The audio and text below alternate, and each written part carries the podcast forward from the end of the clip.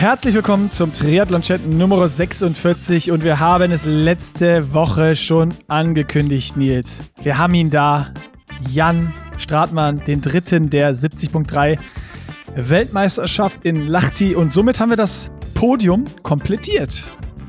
Genau, wir machen das Podium komplett.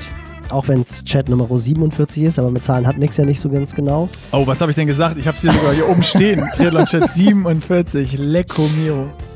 Genau, wir haben das, das Podium von Lachti komplett gemacht. Mann, oh Mann. Und es war, wie wir eben gerade selber gesagt haben, für uns eine der spannendsten Podcasts, die wir je aufgenommen haben. Denn Jan, man kennt ihn, er trägt das Herz auf der Zunge, hat echt mal ganz offen darüber gesprochen, was es bedeutet, das Auf und Ab eines Profi-Triathleten. Jetzt ist er ganz, ganz oben, aber er hat auch Zeiten gehabt, wo er sich eher ganz unten gefühlt hat. Und wir haben natürlich über die WM gesprochen, haben aber ganz, ganz viel darüber geredet, wie die Reise zu diesem dritten Platz bei der WM für ihn bisher war, wo die Reise auch noch hingehen soll. Und Spoiler-Alarm. Noch nicht, Letz noch nicht, noch nicht. Die letzten zehn Minuten werden spannend. Ah, werden ich dachte spannend. schon, du willst es verraten. Nein. Nein.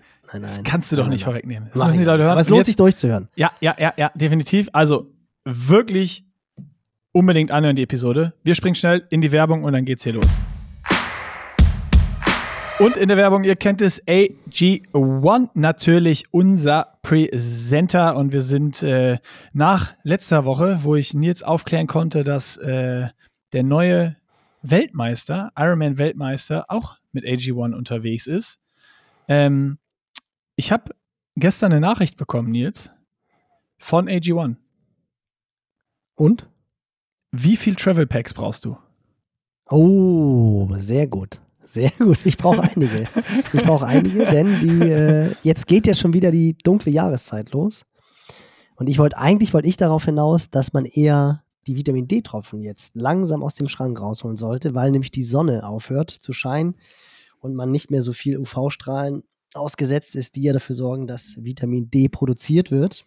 Aber ich glaube, das ist das Schöne daran, man bekommt beides. Man bekommt die Travel Packs und man bekommt auch Vitamin D. Das solltet ihr in der dunklen Jahreszeit, die jetzt leider tatsächlich bevorsteht, unbedingt substituieren, um einfach euren Knochen was Gutes zu tun und nicht in irgendwelche Ermüdungsbrüche oder ähnliches reinzulaufen. Zu Radfahren oder Schwimmen wird schwer, aber auf jeden Fall schützt euch mit Vitamin D. Und das ist dabei, Nicky Boy.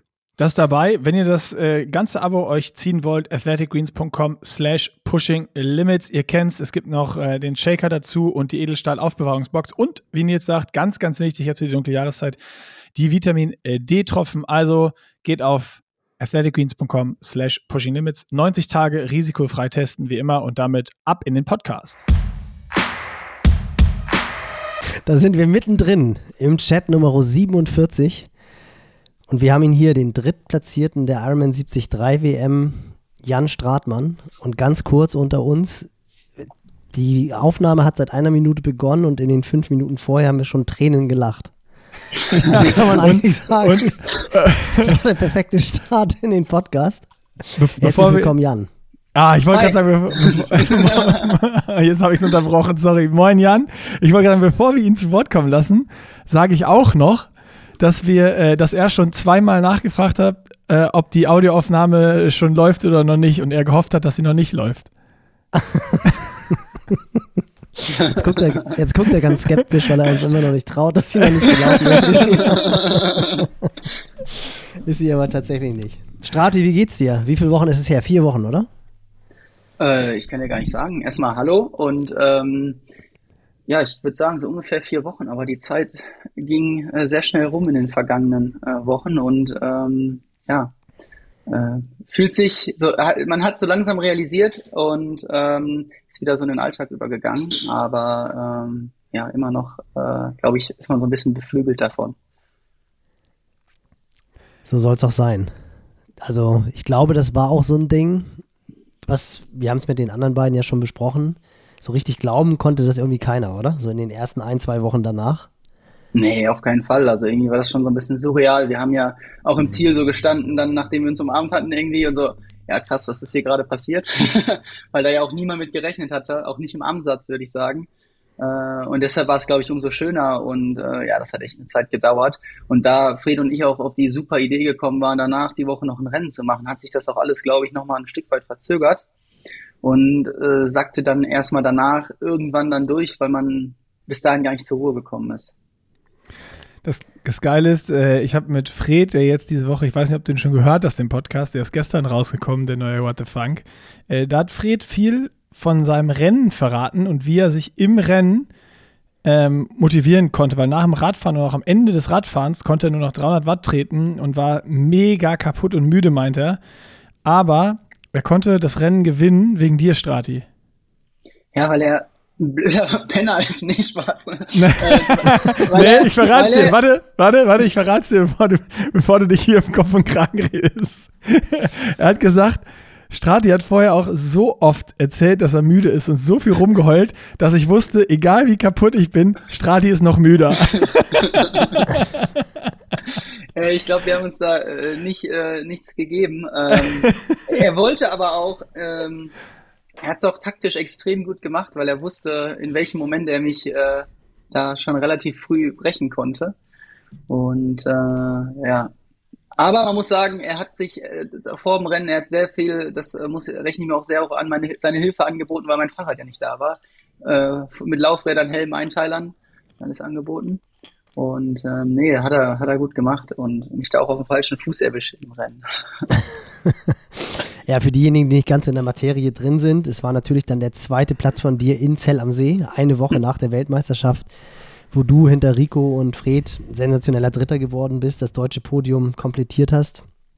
Ich habe es ja schon im Podcast mit Rico gesagt, das hatten wir bisher immer nur bei der Ironman WM 97, Thomas Hellriegel vor Jürgen Zeck und Lothar Leder. Dann hatten wir nochmal Frodo vor Sebi und Patrick Lange. Ich meine, das war 2016, glaube ich. Und jetzt bei der 73 WM Rico Bogen, Fred Funk und Jan Stratmann. Schon so, so ein bisschen in den Geschichtsbüchern stehen, das ist schon nicht so schlecht, oder? Ja, ich glaube, so darüber generell habe ich mir keine Gedanken gemacht. Ich habe nur fand nur das Bild von Iron Man, was sie dann, wie du sagst, gepostet haben mit dem Vergleich, fand ich, äh, fand ich krass, weil ich würde mich jetzt stand jetzt nicht mit denen äh, so sehr vergleichen und denke, da gehört noch einiges mehr zu, um da hinzukommen. Aber trotzdem ist mega cool und ehrt einen natürlich auch extrem, wenn man da irgendwie, wenn irgendwie auf die Idee kommt, diese Vergleiche ein, anzustellen.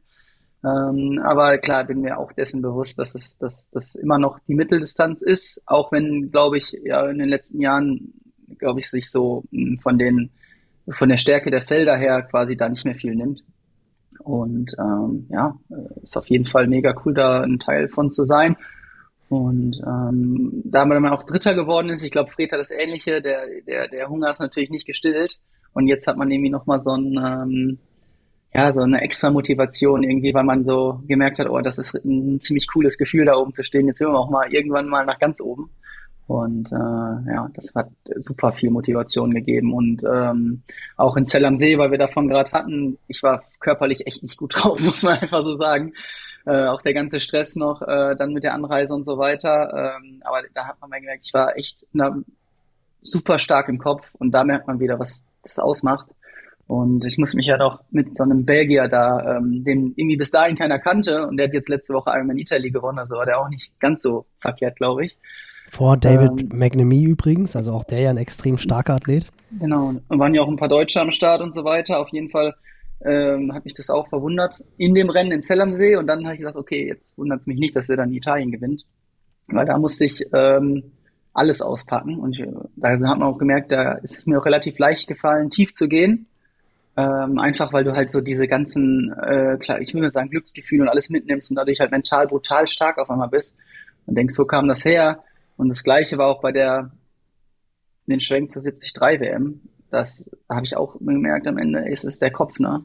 Alle sind fit am Start, aber wenn du die richtigen Entscheidungen im Kopf auch triffst, wie du jetzt taktisch vorgehst und dann halt auch dich an gewissen Rennsituationen äh, ja, so aufhängst und damit motivierst, kann man ganz schön viel äh, oder kann man die Grenzen ganz schön weit verschieben am Ende. Ja, ich glaube, da kommen wir auch im Laufe des Podcasts definitiv nochmal zu, weil wir haben ja auch im Frühjahr das kurze Porträt, was Holi mit dir auf Fuerteventura gemacht hatte, als wir im Las Plaitas waren, als wir uns auch getroffen hatten. Ich war ja zeitgleich da, als du dir mit Justus Nieschlag zusammen das Apartment geteilt hast. Und so die Saison begann nach einer ja doch für dich relativ verkorksten Saison 2022. Und da haben wir ja ganz viel darüber geredet, was letztendlich der Kopf ausmacht. Da sollten wir auf jeden Fall dann auch nochmal im Fazit der Saison drauf zu sprechen kommen. Denn auch diese Saison war ja prägt von einem auf und ab. Aber weil du es gerade sagst, so die richtigen Entscheidungen in der richtigen Rennsituation zu treffen, da kommt mir sofort dieses Bild vor Auge. Wir haben es auch geschrieben schon danach auf Instagram, als sie dir zu dem dritten Platz gratuliert hat. Diese eine Situation beim Radfahren, wo du einmal so in diese Drafting-Zone reingerutscht bist, da in diesem Kreisverkehr. Dann dich hast rausfallen lassen und danach dann aber diesen Move quasi gemacht hast und die Lücke zur Spitzengruppe zugefahren bist. Wo ich gesagt habe, Junge, Junge, das war echt einmal ein bisschen so mit ja, blauen Auge davongekommen aus der Situation und dann aber auch die Situation erkannt, dass du weißt, wenn ich jetzt nicht nach vorne fahre, dann hänge ich hier wahrscheinlich in dieser Gruppe drin und dann wird es schwer werden, rauszukommen. Das war von dir eine ganz bewusste Entscheidung zu sagen, jetzt oder nie. Ja, es war ja so, um das von vorne vielleicht aufzurollen, ähm, der Schwimmstart, äh, bin losgeschwommen, ganz rechts gestanden, da stand nicht so viele Athleten, habe gedacht, ah geil, ich bin vorne, äh, weil das die, die Saison im Schwimmen, muss ich sagen, sehr gut geklappt hat immer, da hatte ich nie ein Problem, vorne zu sein. Und habe auch hart im Schwimmen gearbeitet und dann gucke ich so nach rechts, keiner da, und dann gucke ich irgendwann nach links, oh shit, da ging der Zug schon, der war schon weg. habe ich auch gesehen, ganz vorne habe ich gesagt, ja, da ist bestimmt Justus und Ben Knut und so und die sind alle weg. Und dann musste ich ganz schön aufs Gaspedal drücken, um da wieder reinzuschwimmen.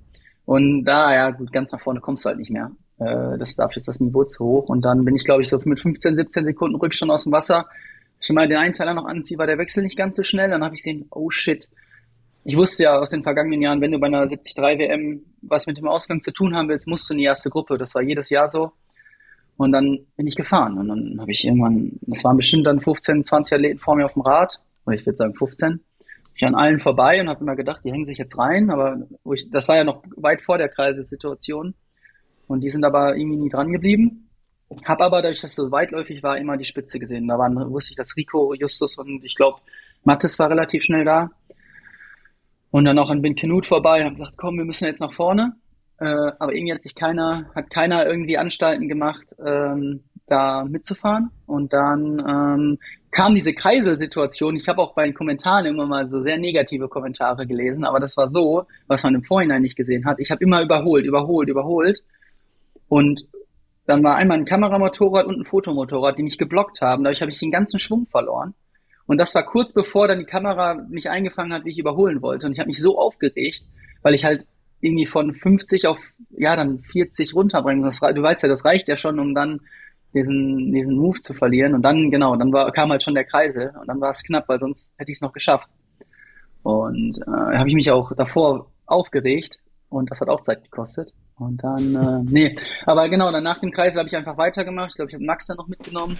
Und das war dann auch schon, äh, ja, das waren dann 15 Minuten, die waren, äh, die waren sehr, sehr hart. Weil ich hatte auch, glaube ich, beim Ausfahrt aus der Wechselzone war ja auch Fred nicht weit hinter mir. Der hat sich ja ein bisschen mehr Zeit gelassen, um ranzufahren. Aber ich habe gesagt, alles, alles reingeworfen und bin da auch äh, ziemlich an die Grenze dann gegangen, um, um vorne ranzufahren, so schnell es geht halt. Ja. Was ja dann aber auch geklappt hat. Ja, erfreulicherweise. und das, und das hat dann auch, weil wie ich mir gesagt habe, das hat mir dann so, boah, jetzt bin ich genau da, wo ich immer sein wollte. Und das hat mir so viel Auftrieb gegeben. Dieses Gefühl zu wissen, okay, du bist jetzt hier vorne drin.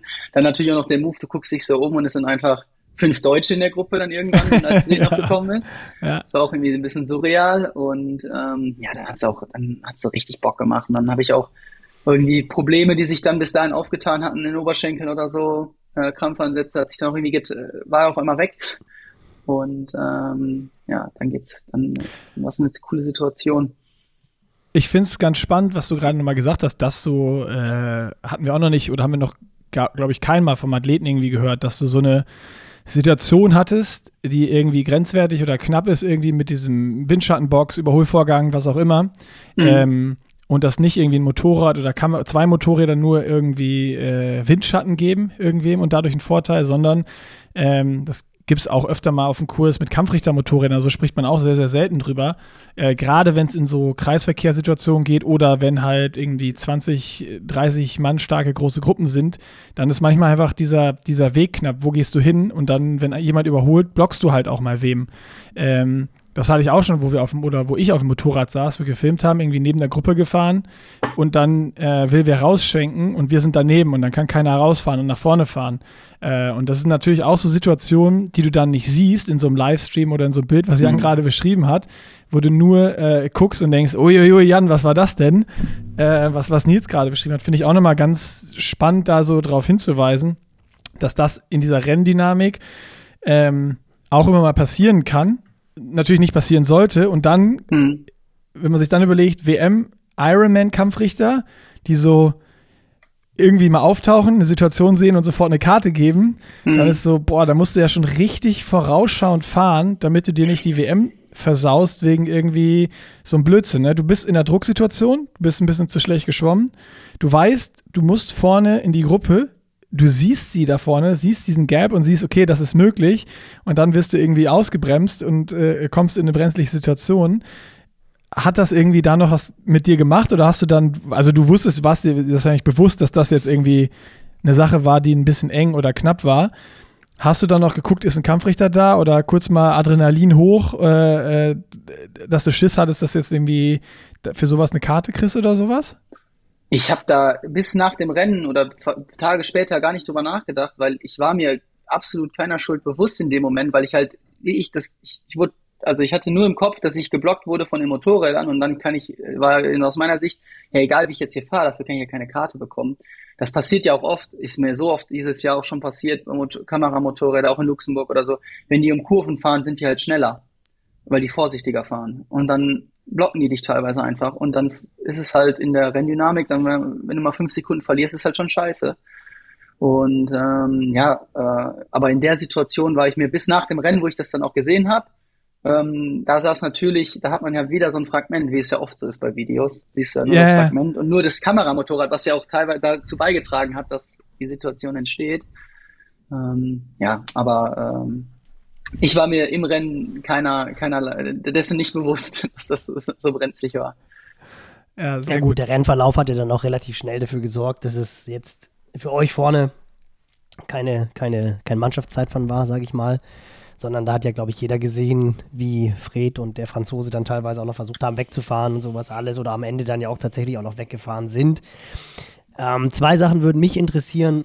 Ich glaube, das Rennen müssen wir gar nicht mehr so ausgiebig analysieren, weil da hast du, glaube ich, viel spannendere Sachen zu erzählen von dem Auf und Ab der letzten Jahre und wie es jetzt da geendet ist, was wahrscheinlich sehr, sehr viele dir zugetraut haben. Also jetzt Trepp, Medaille, das, das ist dann schon so eine, Kirsche auf der Sahne, aber ich sag jetzt mal, dass, dass du das Zeug dazu hast, bei einer WM Top 5 zu machen. Das wussten, glaube ich, sehr, sehr viele, die äh, dichter in der Materie drin sind, die dich kennen, die wissen, was du für Möglichkeiten hast, dass du eigentlich alle Trümpfe in der Hand hast, die es im Triathlon braucht. Du hast es selber gesagt, du kommst eigentlich immer vorne mit aus dem Wasser raus. Du bist extrem stark auf dem Rad, hast dich jetzt mit Björn mit Sicherheit auch nochmal verbessert und bist halt einfach läuferisch, gerade auch eigentlich, was auch noch so die Geschwindigkeiten außerhalb des Triathlon anbelangt, einfach sehr, sehr schnell. Und das sollte natürlich zwangsläufig dazu führen, dass man dann die Medaille erzielt, die du jetzt erzielt hast. Aber wie so oft im Triathlon ist das Ganze halt nicht so einfach. Und ich glaube, das ist sehr, sehr spannend zu hören. Aber auf zwei Sachen würde ich trotzdem noch eingehen. Einmal die Situation, hast du, als ihr vom Rad gestiegen seid, gerade auch nach Kraichgau, wo du ja mit Rico zusammen rausgefahren bist und Rico dann ja Patrick geschlagen hat, in Anführungsstrichen, also der Einzige war, der durchgekommen ist von der Gruppe, die weggefahren ist.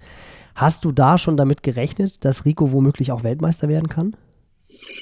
Nee, absolut nicht. Ähm, ich habe auch die Leistung im, im, im Kraichgau, die war natürlich stark. Ähm, natürlich habe ich mir auch da in dem Rennen äh, erhofft, dass ich da besser bin, aber da äh, bin ich vorher zweimal gelaufen in sechs Wochen. Das war nicht so gut. ähm, das war äh, das war schon auf jeden Fall ein starker Lauf, aber da hat man halt gesehen, okay, Patrick ist glaube ich nochmal knapp anderthalb, zwei Minuten, ich weiß es gar nicht mehr genau, oder schneller gelaufen. Und da habe ich nicht, habe ich irgendwie gar keinen Gedanken daran verschwendet. Ich habe gesagt, oh krass, der hat, also dass er gut schwimmen und Radfahren konnte, das wusste man ja. Das hatten wir auch vorher auf dem Schirm, als wir uns das Rennen angeguckt haben. Äh, dass er so stark läuft, das dessen waren wir uns nicht bewusst und das habe ich dann, Chapeau, das war richtig, richtig stark. Und da habe ich auch so gedacht, ja, von dem werden wir jetzt wahrscheinlich noch einiges hören, aber gut, dass der gleich die 73 WM gewinnt. Das war natürlich nicht erwartbar. Also auch in der Situation, als du dann gesehen hast, ich meine, die drei sind ja weggelaufen. Ähm, und als hast du das realisiert? Ach so, im dass, Rennen meinst du jetzt? ja, was? im Rennen, genau. Ach so. dass, du im, dass du im Rennen, also ich meine, ihr seid dann zusammen vom Rad gestiegen und relativ schnell war klar, einer von euch Vieren wird es vermutlich machen. Ähm, und dann ist Rico, ja, hast du es überhaupt mitbekommen, wie er die Führung übernommen hat? Weil da waren sie ja schon auch noch in Sichtweite, oder? Oder sie waren ja. die ganze Zeit in Sichtweite, aber. erstmal, ich glaube, ich war so, das habe ich auch wahrscheinlich das erste Mal so ich war so bei mir, dass ich gar nicht so richtig an irgendeinen anderen Athleten gedacht habe, sondern ich habe so gesehen, okay, wie viele Leute sind vor mir. Ähm, klar, als irgendwann das Rennen weiter äh, fortgeschritten ist, habe ich schon vor allen Dingen Fred halt immer vor mir gesehen, aber ähm, dass ich so richtig, dass Rico jetzt in Führung war und Weltmeister werden kann, habe ich mir gar keine Gedanken darüber gemacht. Ich habe mich auf mein Rennen konzentriert, geguckt, dass ich nicht, dass mein Oberschenkel nicht krampft, quasi für die Wesen, für den wesentlichen Part des Laufens. Und ich glaube, das war auch so ein bisschen der Schlüssel. Ich habe einfach geguckt, dass ich immer am Berg die, die, die Arme schneller bewege, Frequenz hochkriegen, ähm, halt so schnell es geht. Und äh, dass die drei vorne machen, das war mir in dem Moment eigentlich egal, weil ich habe einfach geguckt, wie komme ich da noch ran. Und äh, oder habe ich die Chance dann noch ranzukommen? Einfach so hart gelaufen, wie es ging und mein Körper zuließ, dass ich keine Krämpfe bekomme. Weil physisch habe ich mich die ganze Zeit super stark gefühlt, so auch vom Herz-Kreislauf-System. Ich gedacht, okay, ein bisschen schneller noch, aber dann hat wieder der Oberschenkel gekrampft und dann äh, muss ich das ein bisschen Kampfmanagement betreiben, würde ich sagen. Und ähm, gerade bei der anspruchsvollen Laufstrecke erst bergab und dann so steil äh, bergan, dann so steil bergab. Und ähm, ich glaube so, wo ich das erste Mal einen wirklichen Konkurrenten jetzt gedacht habe, wieder war sich Fred in der Anfang zweiter Runde, das sieht ja dann verzerrt das Bild ja so ein bisschen, wenn der am Berg dann auf einmal sehr, sehr nah vor dir ist, gefühlt das hat mir nochmal so eine zweite Luft gegeben und gesagt, wenn du jetzt eine Schwäche hast, dann komme ich. Aber hatte irgendwie gedacht, okay, die sind zu weit weg irgendwie bis dahin. Und ähm, von hinten habe ich mir auch in dem Rennen gar keine Gedanken gemacht, weil man hätte ja immer noch denken können, dass die sehr, sehr schnellen Läufer irgendwie noch rankommen, wobei der Vorsprung ja schon recht groß war. Das wäre auch meine zweite Frage gewesen. Wann hast du dann realisiert, dass du jetzt hier echt ums, ums Treppchen rennst? Also, dass du womöglich noch imstande bist, äh, die Medaille zu holen? Also, bis Kilometer 18 habe ich gedacht, ich werde Vierter. Oder 19 vielleicht sogar noch. Ähm, weil ich bin diesen Berg runtergelaufen. Das war ja dann, glaube ich, so Kilometer 16, 17, 18 eher. Und ich habe auf einmal so Seitenstechen bekommen und vor allen Dingen nicht nur vorne, sondern auch hinten. Das Zwerchfell hat komplett gekrampft. Und ich so, ach nee. Und weil mir voll viele zugerufen haben, dann Zuschauer von der Seite, dass der Matthias halt eingeht und dass das noch 15, 20 Sekunden sind.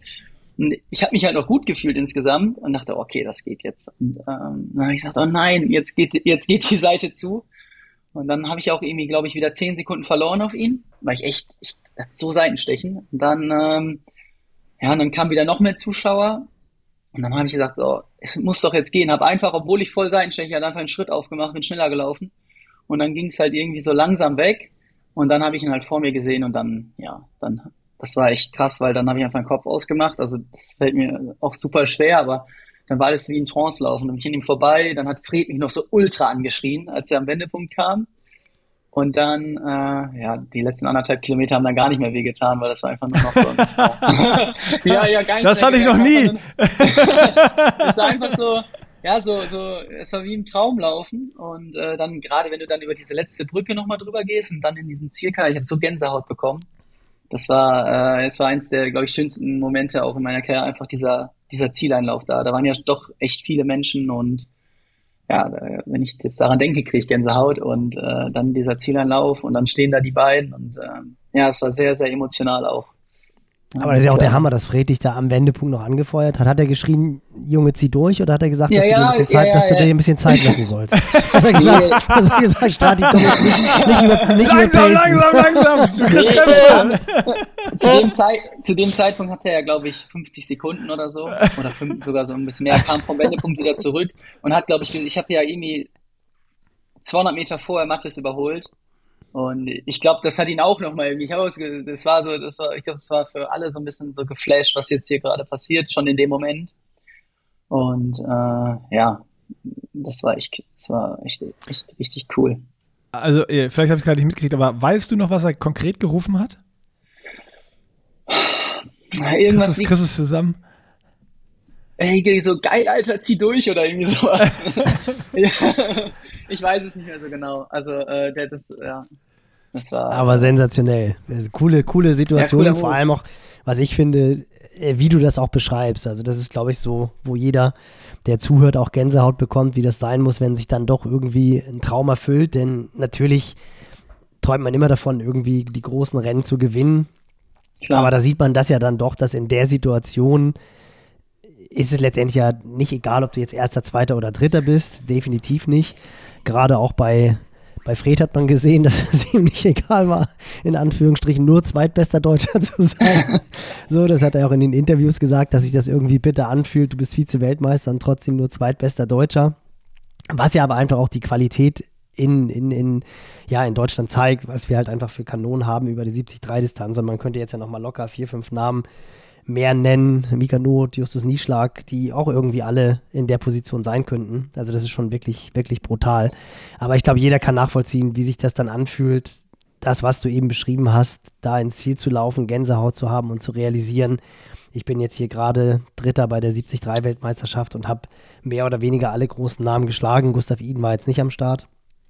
Aber ansonsten ähm, waren halt mehr oder weniger alle da. Also das ist schon, schon, glaube ich, echt ein sensationelles Ding. Ja, und irgendwie zwei Sachen noch dazu. Ähm, erstmal, äh, ja, war das, wie du sagst, ne, ob das jetzt Sieger Platz 3 ist, wenn man so die Vorgeschichte sieht. Ähm, ich hatte auch noch ein, zwei andere Sachen zu Hause, äh, die so meinen Körper betreffen, in den Wochen davor und nach Tallinn, wo ich, ich war richtig am Boden, also so mental ähm, zwischendrin und äh, dann ist es halt so, wenn du dich aus dem Loch rausziehst, und ich habe es irgendwie zum Rennen hingeschafft. Das war wirklich so eine Punktlandung. Am Tag vorher habe ich Tom gesagt, ey, ich habe meinen Kopf in die richtige Position gebracht. Und äh, ich muss jetzt auch gucken, dass ich jetzt nicht hier anfange zu heulen oder so, weil das war echt eine, eine Scheißzeit davor. Und äh, deswegen, ich meine, für mich hat sich das definitiv wie ein Sieg angefühlt und es ist scheißegal, also in dem Moment und auch immer noch, glaube ich, ob jetzt Dritter oder Erster wurde, ist einfach so, ich mache das jetzt ja auch schon seit irgendwie elf Jahren oder so und ähm, bin immer so ein bisschen hinterhergerannt. Immer so das letzte Ding hat gefehlt, da hat was gefehlt und dann hat man sich irgendwann so in Stellung gebracht und immer weiter gearbeitet, aber auch immer wieder auf die Fresse gefallen. Äh, so muss man es ja einfach sagen. Und das ist jetzt so ein Weg über so viele Jahre und ich weiß ja, was ich da reingesteckt habe und auch wie viel ich, auf wie viel ich verzichte, auf wie viel Familiensachen auch ich verzichte und ähm, auch meine Frau, die mich aushalten muss. Und dann so einen Erfolg irgendwie zu haben, das ist dann, das gibt dann dann, glaube ich, noch so viel mehr, wenn man dann erstens weiß, was da so reingesteckt wurde, auch über eine sehr, sehr lange Zeit. Und halt auch, wenn kurz davor, sag ich mal so, die Misserfolge, ähm, Verletzungen, was auch immer, körperliche Probleme, äh, ja, so an der Tagesordnung waren quasi. Und ähm, man aber die ganze Zeit wusste oder den Glauben hatte, den tiefen Glauben, dass es klappen kann. Und das, was ich auch mega cool fand, mein Trainer, Björn, hat mir nach dem Rennen eine E-Mail geschickt. Da haben wir, glaube ich, so ein internes Tippspiel bei sich äh, bei, äh, bei High Size. Und da hat er mich auf Platz 3 getippt. Das fand ich irgendwie ziemlich cool. Ähm, ja. ja. ja, sensationell. Also das ist ja auch, ist ja letztendlich auch genau das, was, was wir vorher schon gesagt hatten, was glaube ich viel spannender ist, als nochmal jetzt ausgiebig über das Rennen nachzugehen. Tatsächlich so die Reise, wie du da hingekommen bist. Ich habe dich ja das erste Mal so bewusst wahrgenommen bei der 73-Europameisterschaft vor zwei Jahren in Elsenöre. Das passt, glaube ich, ganz gut zu dem, was du jetzt gerade so ein bisschen erzählt hast. Und da bist du ja vorne vom Rad gestiegen. Ich meine, Rudi van Berg war das, glaube ich, ja, der mit Rudi. dir zusammen vom Rad gestiegen ist.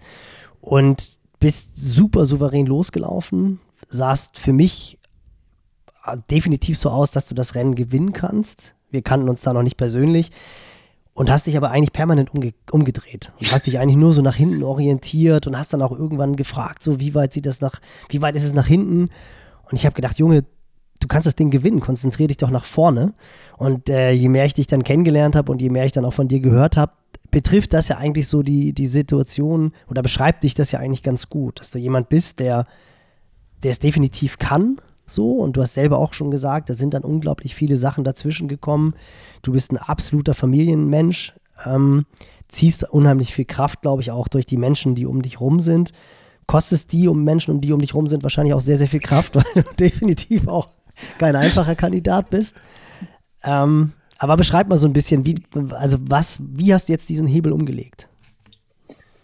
Ähm, das ist eine gute Frage. Ähm, es, ich meine, ein, zwei Mal in den vergangenen zwei Jahren hat es ja auch schon mal funktioniert, dass gute Rennen zustande gekommen oder ein paar gute Rennen habe ich ja dann auch schon gemacht. Ja klar, Zell am See und, gewonnen, einfach nur als Beispiel jetzt mal. Also ja, das ist das, was ich meine. Ich glaube, jeder weiß das. Ja, und ähm, es ist halt im, für, auch für mich gerade, es, ist halt immer so einfach gesagt, dieses Selbstbewusstsein zu haben, rauszugehen, hier bin ich, ich mache alle, mache alle platt quasi.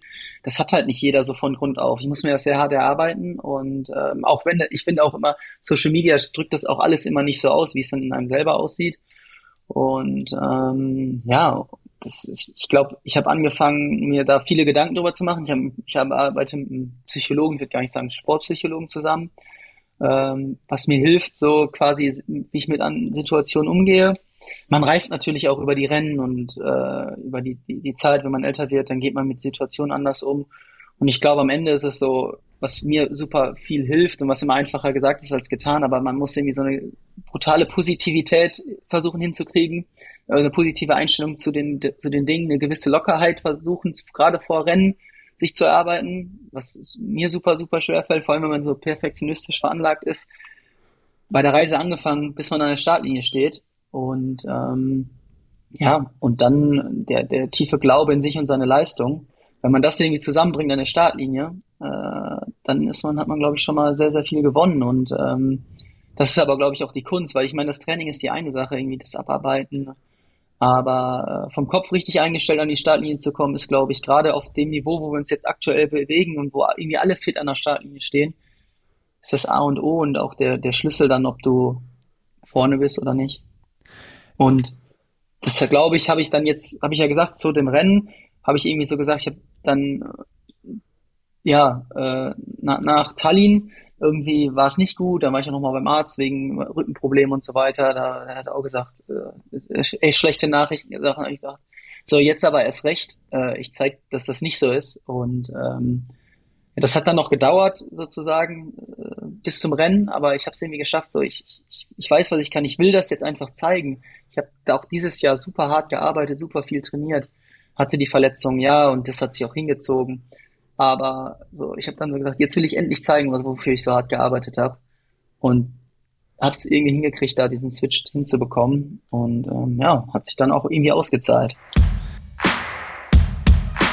Und in der zweiten Werbung, wie letzte Woche, unsere Freunde aus Kopenhagen von SaySky. Und Nils, du hast es eben in der Werbung schon gesagt, die dunkle Jahreszeit steht langsam bevor und man sollte sich mal wieder mit der äh, Laufbekleidungs- äh, ja, den, den ungeliebten langen Sachen beschäftigen. Und wir zwei, wir sind uns mal wieder einig, weil äh, wir sind beide nicht so, nicht so, oder ich überhaupt nicht, ich weiß nicht, wie es bei dir ist, aber ich bin nicht so ein Fan von langen Tights.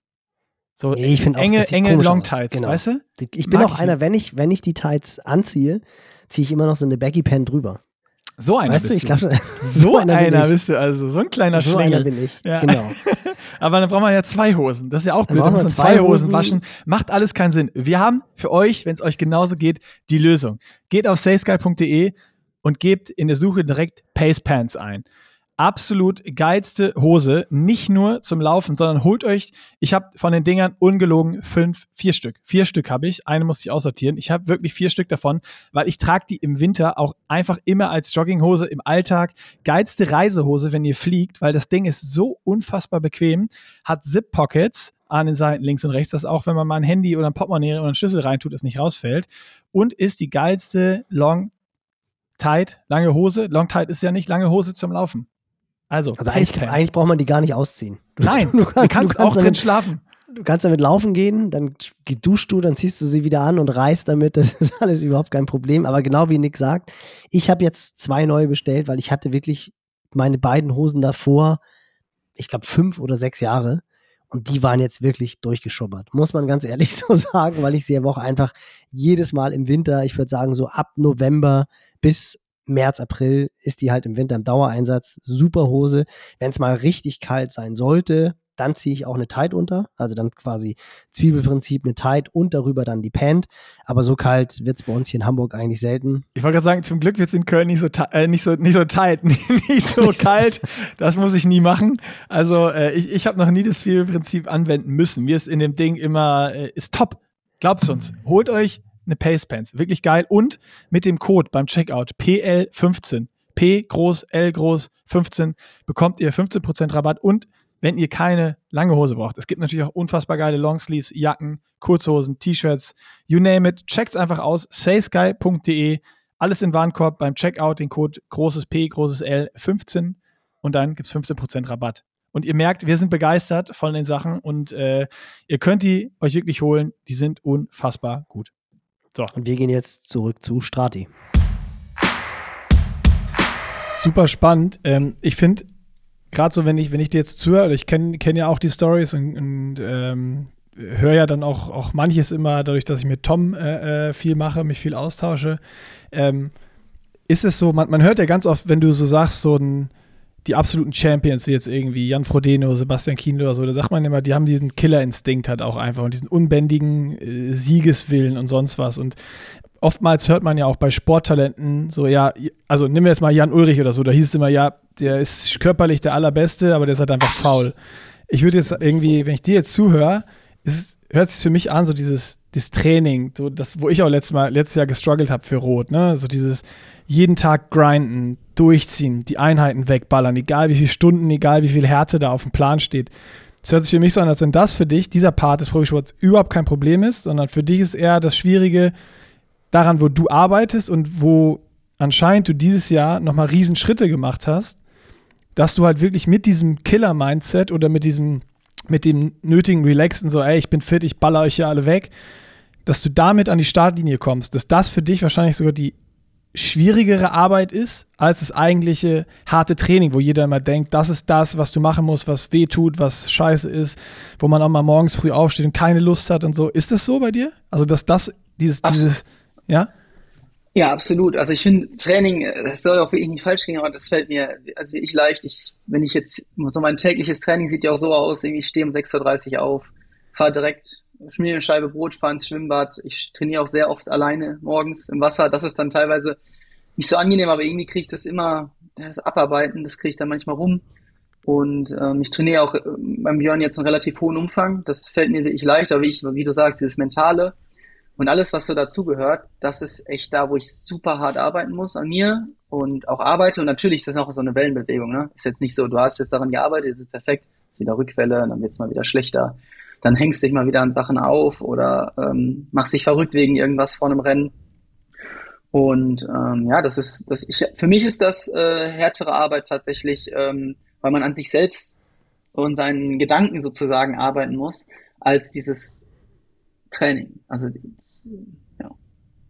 Es passt ganz gut, weil es ist auch etwas, was ich mit den jungen Profiathleten, mit denen ich zusammenarbeite, sehr häufig eigentlich anspreche, dass das harte Training und diese Arbeit, das machen ja alle. Also wenn du das nicht machst, dann brauchst du, brauchst du gar nicht zu starten. Also du wirst nicht mit 20 Stunden Training irgendwelche Stiere schlagen, die 30 Stunden oder 35 Stunden pro Woche trainieren weil das halt einfach mittlerweile alle machen. Und da sind auch die Unterschiede, ob du jetzt bei dem trainierst, bei dem trainierst oder bei dem trainierst, umfangorientiert, intensitätsorientiert. Klar, wenn du ganz doof trainierst, dann klappt es vielleicht nicht, aber es gibt mittlerweile viele schlaue Trainer und ich glaube, die wissen alle, wie das ansatzweise funktioniert. Gibt es vielleicht unterschiedliche Philosophien. Aber genau was du sagst, ich glaube, die Spreu vom Weizen trennt wirklich, dass die Top-Athleten bereit sind, an den Sachen zu arbeiten, die denen schwerfallen. Und natürlich kommt man nur in diese Situation, weil man das Training liebt. Keiner wird erfolgreich als junger Athlet, ohne viel zu trainieren. Also man muss dieses Schwimmen, Radfahren, Laufen lieben. Viele tun sich dann schon schwer, wenn es darum geht, Krafttraining zu machen oder Mobility zu machen oder Hausaufgaben zu machen, wie ich es immer nenne. Da werden dann sehr viele sehr bequem, weil sie meinen, sie braucht das nicht mehr und dann kommt dann doch wieder der Rückschlag. Und ich finde das auch super interessant, dass einfach genau, was du sagst, das, was einen selber behindert, dass man da wirklich dran arbeitet, weil das ist nicht das Training ist, ist ja eigentlich auf dem Leistungsniveau ganz, ganz klar. Und ich finde, du hast es eigentlich ganz cool gesagt, als du beschrieben hast, die Situation in Zell am See, wo dann auf einmal ein unbekannter Belgier da war, der dir das Leben um Platz zwei hart gemacht hat. Und ich glaube, da war wirklich auch so das Mindset, das kam so ein bisschen durch, dass du gesagt hast, Alter, ich bin hier Dritter der Welt, mich schlägst du nicht. Kann man das so beschreiben? Ja, auf jeden Fall. Ähm, gesagt, äh, der kam, ich wusste, dass er rankam und da habe ich irgendwie an Chris McCormick gedacht und Kona mit, mit Andy Raylard, ich weiß nicht warum. Und ähm, ich wusste, dass, dass der rankommt und ähm, ich wusste, dass es mir gar nicht gut geht. Ich habe ab Kilometer drei gefroren, weil ich irgendwie überhitzt war, hab, bin irgendwann drüber gegangen. Und mir ging es echt schlecht. Mir war zwischendurch mal schwarz vor Augen und dann äh, habe ich ihn rankommen lassen und dann wusste ich, dass er rankommt. Dann habe ich ihn auch rankommen lassen, bin auch nochmal, habe ein, zwei Schritte rausgenommen und mir ging es echt nicht gut und ich wusste eigentlich, dass ich voll am Limit bin. Und dann habe ich ihn rankommen lassen, habe bis zur nächsten Verpflegung gewartet und habe ihn, also es waren nur 300 Meter und dann ja, einfach angetreten. Obwohl ich physisch das glaube ich gar nicht konnte eigentlich, weil ich nicht. Doch, äh, es so ging. Hast du ja, ja, gesehen. Ich dachte, ich da kann das nicht und dann bin einfach losgelaufen und damit habe ich ihn halt gebrochen. Geil. Und äh, dann bin ich einfach los, losgerannt und ähm, der hat gar nicht versucht mitzulaufen. und äh, hat mir dann richtig doll wehgetan und dann ging auch relativ schnell ein großes Loch auf. Und ja, wie du gesagt hast, das war wirklich so dieses, nein, du nicht. Äh, das, nee, heute, nicht heute. Ich werde jetzt mindestens Zweiter. Wobei, weil ich ja zwischendrin hatte ich gesagt, Fred hatte mich ja da, weil er mich ähm, sehr geschickt äh, attackiert hatte, kurz vorm Berg in, äh, in Zell. Ähm, ihn da ja hab fahren lassen müssen. Und ich wusste auch in Zell, wenn du da in die Abfahrt gehst, ähm, als Erster oder Zweiter, da wird es schwer, da nochmal ranzukommen. Ähm, genau, und das war, aber wie, wie du sagst, hast du völlig richtig gesagt, das gibt einem dann natürlich auch voll viel auch Rückenwind, diese, dieser Platz, und dann sagt man, nee, jetzt, ich bin jetzt, habt jetzt hier, äh, ich werde hier mindestens Zweiter. Aber ja nicht nur da. Wenn du jetzt, also was du eben beschrieben hast, ich finde das total spannend, über diese, diese Sachen zu reden jetzt, wo wir, wo wir echt selten drüber sprechen, sondern wir reden immer darüber, wer war jetzt der stärkste Athlet und ist von hinten Runner-up und hat sie alle platt gemacht. Ich meine, am Ende kannst du ja die WM genauso sehen, dass du halt trotz irgendwie Krampfmanagement und dann hast du Seitenstechen äh, an dich geglaubt hast und du hast gesagt, bis Kilometer 19,5 wusstest du nicht, dass du Dritter werden kannst und auf einmal taucht der Magier, der Mattis vor dir auf. Ähm, mhm. Und dann attackierst du nochmal, obwohl es dir nicht gut geht. Und jetzt ist eine Woche später in Zell irgendwie das Gleiche. Klar, nochmal vielleicht mit dem Rückenwind. Ähm, aber das zeigt ja eigentlich, wie viel Leistungsreserve noch auch bei dir in diesem mentalen Bereich ist. Weil das hat man ja auch oft gesehen, so wo man sich, also wenn man sich deine Rennergebnisse angeguckt hat in der Vergangenheit, war ja Swimbike, Jan ist dabei und dann denkst du eigentlich beim Laufen, der müsste eigentlich jetzt auch alles platt machen, weil ich habe da irgendwie zwei Wochen vorm Rennen bis zum 20er gelaufen und die letzten fünf in 15,30 oder so. Und dann denkt man so, ja, ey, der ist mit einer der krassesten Läufer und im Rennen guckt man dann den Tracker und sieht irgendwie, dann joggst du da einen Vierer Schnitt oder in der Vergangenheit irgendwann mal. Und dann ähm, denke ich mir so, wie geil, dass es dann jetzt für dich geklappt hat, dich da oder diesen, diesen Switch vielleicht auch zu finden, dass du denkst, es geht nicht mehr, aber trotzdem zu sagen, mir egal, ich, ich gehe jetzt trotzdem drüber, attackiere und irgendwie, das hat dann zweimal geklappt jetzt. Ja, ich würde sagen, ich würde das so ein bisschen ein, ein, ja, auf der einen Seite schon, auf der anderen Seite, glaube ich, darf man das auch nicht unterschätzen, was die, was die Verletzung dann äh, gerade dieses Jahr beim Laufen äh, verursacht hat. Mhm. Ähm, auch wenn man dann wieder sieht, gut, du kannst im Training irgendwie wieder halbwegs gute Sets laufen, aber das wisst ihr ja auch am besten. Aber um hinten drauf schnell zu laufen, musst du schon ein anderes Fitnesslevel haben. Und das habe ich halt, das war schon eine lange Zeit, was mich da beeinträchtigt hat. Aber klar, das sind dann auch vielleicht irgendwann die letzten Prozentchen, die dann oben drauf kommen. Und aus so einer Verletzung ist natürlich auch klar, wie er das auch richtig sagt, da, man kann das auch nicht, glaube ich, von sich wegweisen, aber das zieht einen schon runter. Man geht nicht mit dem gleichen Selbstbewusstsein in Rennen, wo man weiß, okay, wie Kraichgau, ich bin zweimal vorher gelaufen oder Luxemburg, ja, das Training lief jetzt so. Hm. Habe ja auch nach dem Wiedereinstieg dann immer wieder Probleme gehabt mit den Waden, bis sich das dann so gesetzt hat. Äh, das Gute ist, dass wir bei den ganzen Problemen so eine Lösung gefunden haben oder wissen, woran es jetzt liegt und äh, auch eine Lösung dafür haben. Äh, das waren vielleicht auch einige Verletzungen in den letzten Jahren, was, was Wadenprobleme anging, wo die herkamen. Und ähm, auch das gibt dann einem wieder eine gewisse ja, Stärke. Und ähm, ja. Magst du da vielleicht sagen, um was es da geht? Weil das könnte ja vielleicht auch für andere Athleten hilfreich sein, die. Ja, es ist ja, es ist, ähm, ich meine, wir hatten ja auch ein, ein, ein, ja, es ist bei vielen Sachen, man darf die Ursache nicht immer äh, da suchen, wo, die, wo das Problem dann auftritt. Und äh, es ist, glaube ich, bei, bei mehr Leuten, als man denkt, dass das, äh, dass das auch vom Rücken kommen kann, Probleme da gerade mit den Nerven. Und ähm, es gibt auch andere sehr, sehr gute Athleten, die vielleicht ähnliche Probleme haben. Ja, das müssen die aber selber sagen. Ähm, ich meine, das ist, das ist ja auch bekannt, dass oft solche Ursachen ganz woanders liegen. Die können ja sogar in den Zähnen, können ja irgendwelche Knieprobleme herkommen. Und äh, bei mir war es halt auch der Rücken oder das ist der Rücken. Wo Und, im Rücken? Ähm, oh, Lendenwirbelsäule. Ist ja auch ein kritischer Punkt, gerade mit dem ganzen Zeitfahrradfahren. Und ähm, ja, da muss man halt so seine Schlüsse rausfinden, wenn die Struktur halt nicht so stabil ist. Gerade zum Beispiel dann auch darauf achten, wie mache ich das mit Reisen. Gerade lange Reisen ist ja der Tod für solche Strukturen und sich da adaptieren und schauen, wie man halt damit umgeht, weil das ist nun mal der eigene Körper, man kann ihn nicht austauschen. Und ähm, ich glaube, jeder hat so ein bisschen sein Kreuz zu tragen, würde ich jetzt mal behaupten. Vielleicht sind ein paar gesegnet, die gar keine Probleme haben, aber ähm, der Umgang damit habe ich jetzt auch über die Jahre oder äh, gelernt und gerade in diesem Jahr äh, ist das Entscheidende und auch dieses, ähm, da hat mir, muss ich auch sagen, Björn sehr viel geholfen, der ist da ja sehr analytisch, wenn ich ihm irgendwas sage, ein Problem, dann sagt er, ja gut, es gibt jetzt also einen Plan machen, eine Lösung finden und äh, was du auch gerade gesagt hast, Nils, dieses seine an seinen Problemen, an seinen Baustellen dann auch wirklich, auch wenn es unangenehm ist und wehtut, arbeiten, weil so kommst du weiter. Anders ähm, ja, bleibst du irgendwann stehen und dann überholen dich Leute. Ganz, spa ja ganz spannend. Nur, nur nee, kurz als, als Einschub einmal noch, was du letzte Woche gesagt hast, Nils, finde ich, passt da super geil, ähm, dass irgendwie Frodo gesagt hätte, ja, ich werde halt jetzt zu alt, ich muss jetzt die Einheiten jeden Tag, muss er zwei bis drei Stunden investieren, um die Einheiten durchzukriegen. Und das ist für mich ja auch nochmal so dieses Ding, dass man dann sieht, okay, jeder denkt, Frodeno, dem fliegt das alles zu, das ist halt der Champ. Aber nein, ne, damit er die Sachen durchkriegt, muss er auch zwei bis drei Stunden am Tag, sagt er selber, investieren, um das Training durchzuziehen. Und das ist ja am Ende das Mindset, was es braucht, um der Champion zu sein. Ne?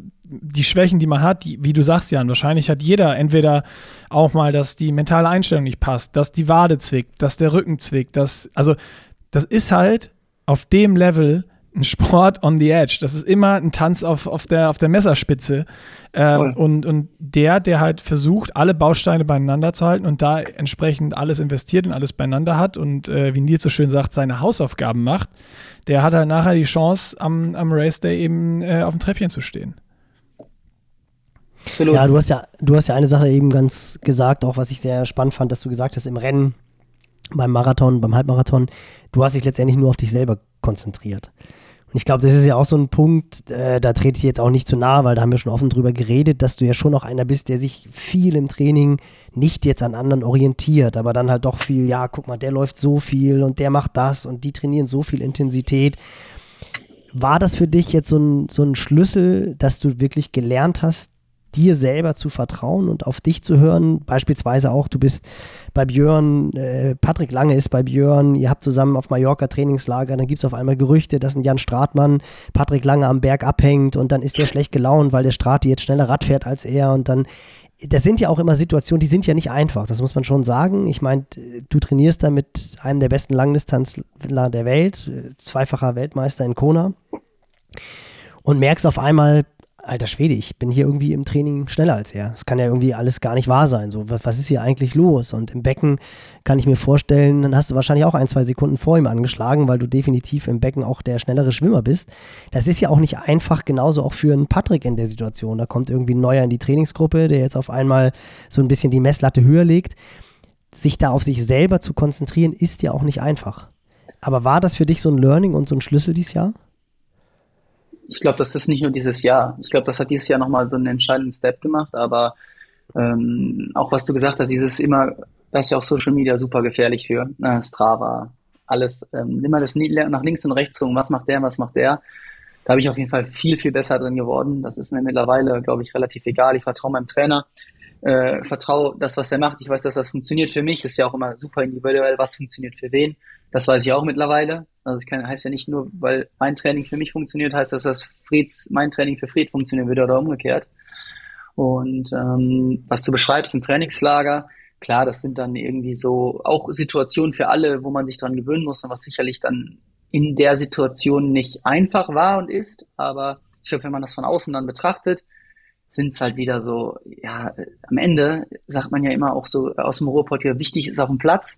Und äh, da kannst du ein Training machen, kannst du, kannst du ein Training machen, was du willst. Ähm, und ähm, deswegen glaube ich, dass das zwar klar eine Situation ist, wo man lernen muss, umzugehen und wie du sagst, auch nach links und rechts zu gucken, aber am Ende, das weiß ich auch, äh, wird abgerechnet auf dem Platz und gerade bei so einer Langdistanz ist es halt so, das ist im Training, glaube ich, ich kann es noch nicht sagen, aber im Training ist es, äh, kann man wahrscheinlich auch äh, zu schnell und zu viel machen und sich dadurch seine Wettkampfleistung halt so ein bisschen eher äh, ins, Neg ins Negative beeinflussen. Ähm, deswegen, ja, ähm, ist, ist glaube ich, jedem da, da jeder, jedem geraten, da sich mehr auf sich zu konzentrieren, wenn es natürlich auch gut ist, wenn man der Vergleich und so daran kann man sich auch hochziehen. Ähm, und ich glaube aber, dass das auf der Kurzdistanz nochmal wichtiger ist als auf den längeren Distanzen, weil da musst du dir halt richtig einschenken. Und auf den längeren Distanzen, ich weiß, dass ich mir im Training richtig doll einschenken kann, aber ich muss mich eher schützen davor, glaube ich. Also habe ich gelernt über die Jahre auch. Ja, ganz interessant, weil du ja auch, auch erzählt hast, als du den, den Wechsel hattest von, von Lauso zu Björn, dass es ja am Anfang erstmal wesentlich weniger hochintensive Sachen waren, sagen wir es mal so. Ich glaube, in Summe ist die, ist die Gesamtbelastung mit Sicherheit genau die gleiche. Du hast vorhin gesagt, dass du jetzt mehr oder dass du sehr umfangorientiert trainierst. Was heißt das konkret so in Stunden? Wie viele Stunden trainierst du? Bist du da jemand, der eher so Richtung 35 Stunden pro Woche trainiert oder dann doch eher so 28 bis 30? Jetzt ist ja wieder die Frage, wie wir rechnen. Letztens noch mit Fried drüber gesprochen. Er meinte Krafttraining, Athletik, Mobi, Dehnen, alles ist kein Training. Zählt nicht. ja, weil er es nicht Aber macht. Glaub, weil er es nicht macht. Zählt nicht, weil Fried es nicht macht. Und deshalb kann er sich nicht aufschreiben. Ja, genau. Ich würde sagen, weil ich, ich zähle Athletiktraining mit dazu. Und ähm, ja, ich sag mal eine normale Woche. Ich gehe immer fünfmal die Woche schwimmen. Egal ob Rest, Renn, äh, Restweek, Renn, oh nee, Restweek vielleicht nicht. Nach dem Rennen gehe ich noch viermal schwimmen, aber sonst konsequent jede Woche fünfmal ins Wasser. Ähm, auch in der äh, Raceweek noch. Ja gut, da ist einmal das Rennen. Und ähm, da schwimme ich so in einer normalen Trainingswoche 22 bis 25 Kilometer maximal, aber eher, also sagen wir 20 bis 25, im Schnitt 22. Ich gehe aber in einer normalen Trainingswoche, und das ist beim Björn eher das umfangorientierte, ich fahre so 15 bis 20 Stunden die Woche schon Rad. Also so 5 bis 700 Kilometer. Und ähm, ich laufe aber nicht viel. Ähm, ich laufe 50 bis maximal 80 Kilometer die Woche. Aber ich laufe halt eigentlich nie, also ich laufe immer vorbelastet. Ich habe immer eigentlich schon zwei Einheiten im Körper, auch lange Radausfahren teilweise und ähm, laufe auch nie viel Qualität, aber ich laufe immer ein bisschen Qualität und ich laufe auch eigentlich nie langsamer als 4,15. Ähm, das hat sich so ein bisschen gewandelt. Ich komme damit äh, eigentlich ziemlich gut zurecht und ähm, das, halt, das sind halt unterschiedliche Ansätze. Also insgesamt kommen wir dann auf schon jetzt diese Woche sind auch wieder, jetzt haben wir ja so ein, hab ich bis zum nächsten Rennen ja einen längeren Block. Und das sind dann immer so 30 Stunden die Woche, aber ich trainiere auch mal 32, 33 so in der Spitze. Aber auch nie ja. irgendwie sowas außergewöhnlich krasses. Es ist eigentlich immer, ich fahre auch selten mehr als vier Stunden Rad, aber ich fahre auch selten weniger als drei Stunden Rad. Ähm, ja. Das immer hält sich so die Waage. Ja, aber schon sehr interessant. Sehr interessant, ja. wenn man das auch jetzt vergleicht, beispielsweise mit ein bisschen so den Zahlen, die Rico gesagt hat, der irgendwie pro Woche 200 bis 300 Kilometer Rad fährt und dann äh, nach 90 Kilometern so einer Radleistung dann noch ein Netz 11 Halbmarathon draufläuft. Also da sieht mhm. man halt auch einfach, das ist auch genau das, was ich meine, dass letztendlich da, da, gibt es kein richtig und kein falsch. Also es gibt definitiv irgendwie ein zu viel und ein zu hart oder gerade diese Kombination aus viel und hart, das ist mit Sicherheit etwas, was Athleten müde macht und was Athleten in Verletzung treibt. Aber ansonsten gibt es unterschiedliche Ansätze, jeder, es gibt unterschiedliche Wege, die nach Rom führen. Und das, was nachher den Unterschied macht, und ich glaube, das ist das, was jetzt halt einfach so mega spannend ist, ist tatsächlich was, was in der Birne funktioniert. Und äh, das finde ich, finde ich schon wirklich sehr, ja, sehr beeindruckend, auch wie offen du darüber sprichst. Das finde ich total cool, weil ich glaube, das etwas ist, was wirklich, wo sich viele Amateurathleten gar keine Gedanken drüber machen. Also die denken dann immer, naja, der trainiert ja viel mehr als der andere oder die Norweger trainieren ja jetzt so abartigen Umfang. Letztendlich ist es unterm Strich auch genau das, was du sagst. Das sind auch nur 30, 32 Stunden pro Woche. Oder was heißt nur? Das muss man auch erstmal tra trainieren. Nur, nur Ditlev trainiert mehr. er trainiert alles. Und ist auch nur Dritter geworden. Ja. Also das jetzt natürlich mit einem riesen Ausrufezeichen und einem Grinsen im Gesicht. Nee, aber ich finde es halt einfach so, so wahnsinnig faszinierend, dass man halt wirklich sieht und ich glaube, das ist etwas, was viele Amateure nicht wissen und was, glaube ich, auch sehr vielen Jungprofis Mut machen sollte, so dieses, dass es halt nicht am Training liegt. Also, dass wirklich jeder irgendwie so sein Päckchen zu tragen hat. Natürlich gibt es Athleten, denen fliegt viel zu, mental gesehen, die müssen dann aber vielleicht körperlich irgendwie härter arbeiten, wohingegen du selber auch gesagt hast, dass du selber vor dir ein bisschen geschützt werden musst. Also ich kann mich an Zeiten erinnern, da habe ich im Plaitas aus den Wir werden das geguckt und habe gesehen, wie du vor dem Frühstück irgendwie 200 Meter Hügelläufe gemacht hast und noch nicht mal mehr richtig gefrühstückt hast, wo man denkt, Halleluja, was macht der Kerl dann? Und dann ist irgendwie im April, Mai, Juni nicht so viel gegangen. Ähm, Klar, es gehört das auch dazu, dass man die Raketen teilweise vor sich selber schützen muss als Trainer. Aber gerade so dieses, sich auf sich selber zu konzentrieren und halt dieses im Kopf stark zu sein, ähm, das fand ich jetzt auch ganz interessant. Wir haben kurz vorher darüber geredet, dass jetzt ja mit Sam Laidlow ein neuer Podcast rauskam. Den habe ich gestern auf dem Rückflug gehört. Und das fand ich eigentlich ganz cool. Der hat gesagt, dass er vor Nizza mit diesem Mindset reingegangen ist, dass eigentlich jedes Rennen, egal wie es vorher gelaufen ist, die nächste Chance bedeutet. Weil ja für ihn die Saison total verkurkst war. Er hat irgendwie außer Gran Canaria noch kein richtig gutes Rennen hinbekommen und hat gesagt, ja, was soll ich jetzt hier irgendwie mit, mit einem schlechten Selbstbewusstsein an den Start gehen? Ich habe jetzt einfach wieder die Chance, die ganze Saison rumzureißen, was ihm dann ja auch mehr als eindrucksvoll gelungen ist. Und das hast du ja im Grunde auch so ein bisschen gesagt, dass du halt einfach gesagt hast, ey, nee, ich habe jetzt meinen Kopf rechtzeitig wieder auf die Schultern gedrückt. Für diejenigen von euch, die es nicht wissen, wer Tom ist, weil jetzt ein paar Mal schon der Name gefallen ist, Tom Schlegel, der Manager von, von Jan und auch ein guter Kumpel, glaube ich, sehr guter Fotograf auch. Also da hast du es ja im Grunde auch so gemacht, oder? Dass du gesagt hast, ey, nee, ich habe jetzt hier einfach, ich habe alles beieinander, der Kopf ist wieder mittig auf den Schultern und jetzt Attacke. Ja, ich hatte genau, wie du das sagst, auch mit Tom vorher darüber gesprochen, so, das ist, ist eigentlich scheißegal, in Anführungsstrichen, was bisher war in der Saison. Ähm, jetzt ist die WM, darauf, das war das A-Rennen, darauf haben wir uns vorbereitet. Ich weiß, dass ich wusste die ganze Zeit, dass ich fit war. Und ähm, jetzt möchte ich zeigen. Und irgendwie habe ich, wir haben dann auch viel geredet. Ich habe mich mir selber gut zugeredet, muss man ja auch Selbstgespräche führen. Und ähm, ja, das ist dann so, so, so die Kunst, äh, dann am Ende das, äh, das hinzubekommen. Ich glaube auch einem Sam Lato fällt es auch nicht leicht dann so mit dem Mindset, weil der hat ja auch wahrscheinlich dann vielleicht auch nochmal einen anderen Druck von außen immer und weil er auch immer äh, da ganz gute Sprüche raushaut. Ähm, frage ich mich auch immer, wie es dann in, im, im, im Inneren aussieht, weil meistens, oft ist es ja auch so, die, die, die, die am lautesten vielleicht sind und so weiter, dass die am meisten mit sich zu tun haben. Und ähm, ja, aber hat er dann ja auch äh, eindrucksvoll bewiesen und ähm, dass das, wie, wie das geht. Und äh, ja. Ja, super interessant. Also bei, bei, bei äh, Laidlow ist es ja auch, glaube ich, so, das haben sie dann ja auch viel gesagt, dass der natürlich auch aus, aus solchen Sachen äh, viel Energie zieht. Ne? Also das hat er, glaube ich, mal in irgendeinem Interview, was ich gehört habe, äh, gesagt. Ähm, ich kriege das nicht mehr ganz zusammen im Kopf, aber dass er sehr viel Energie daraus zieht oder Motivation, ist dann so ein bisschen die Frage immer, äh, wo zieht man was Gutes raus oder nicht, dass wenn Leute ihm sagen, er kann das nicht oder er schafft das nicht und äh, dass es den so beweist dann und so, so sagt, ja doch, ich zeig's euch jetzt und ich bin der, ich bin der Geilste. Ich, ich hatte das Gefühl, dass er das auch vor Rot und auch vor der WM so gemacht hat, dass er sich so ein bisschen selber versucht hat, den Druck zu nehmen, indem er gesagt hat, äh, so, ja, er hat jetzt noch Covid, ihm ging es nicht so gut, mal gucken, ich will hier einfach nur ein Rennen machen.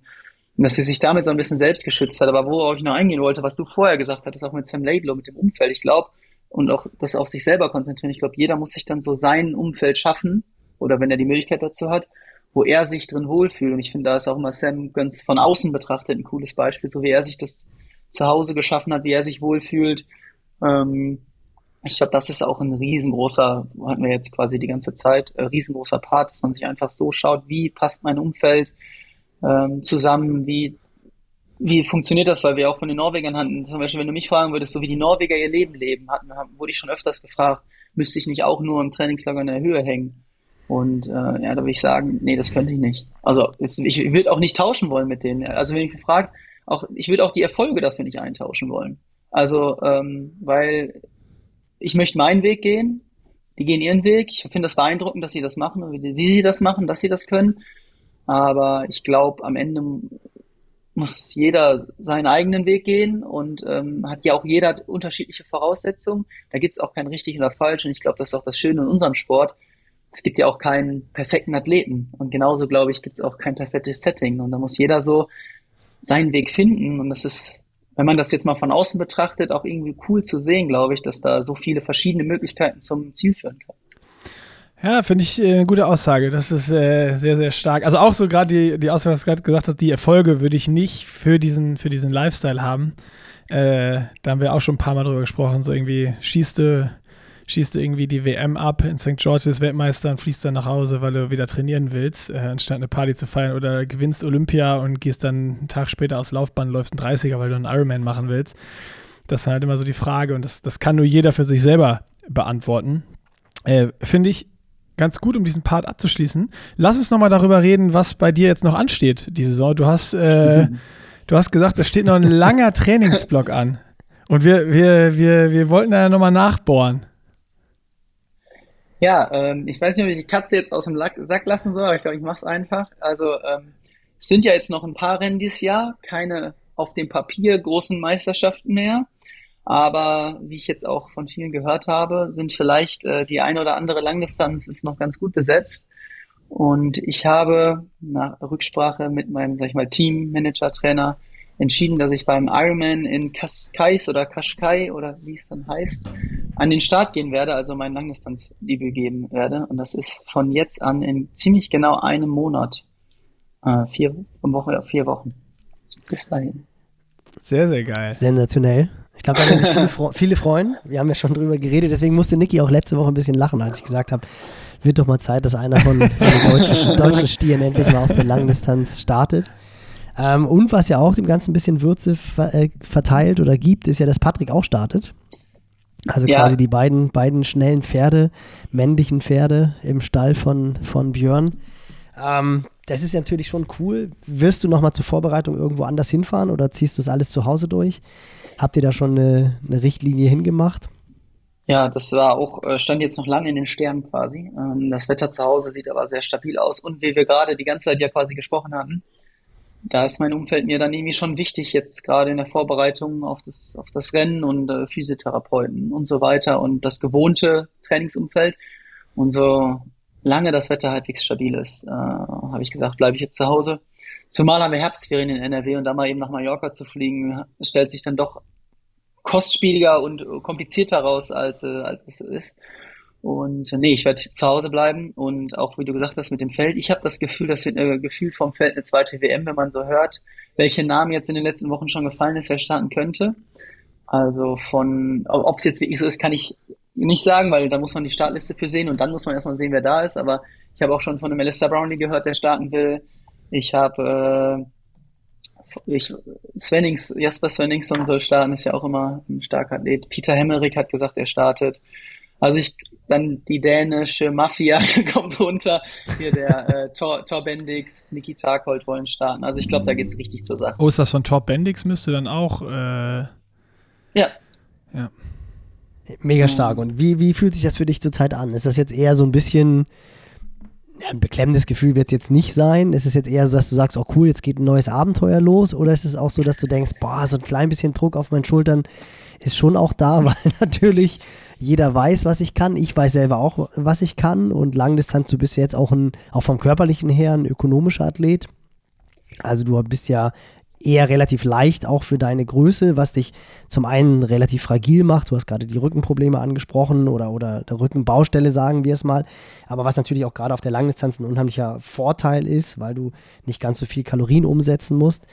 Ähm, beschreib mal, wie es jetzt so aussieht, vier Wochen vor, dem, vor deinem Langdistanzdebüt. Ich würde jetzt gern sagen, ja, ich nehme das nur als Zugabe. Das würde ich auch nach außen hin so verkaufen. Ich will einfach mal eine mach's doch, machen. Mach's doch einfach. Und, ja, ich, ich, ich mach's einfach und bin da komplett locker und ähm, ja, aber natürlich, ich meine, dafür bin ich, dafür mache ich, ich mache das den Sport. Ich habe immer schon auf die Langdistanz geschielt. Das war immer schon mein Traum und ich glaube auch und bin mir sehr sicher, dass das mein Ding ist.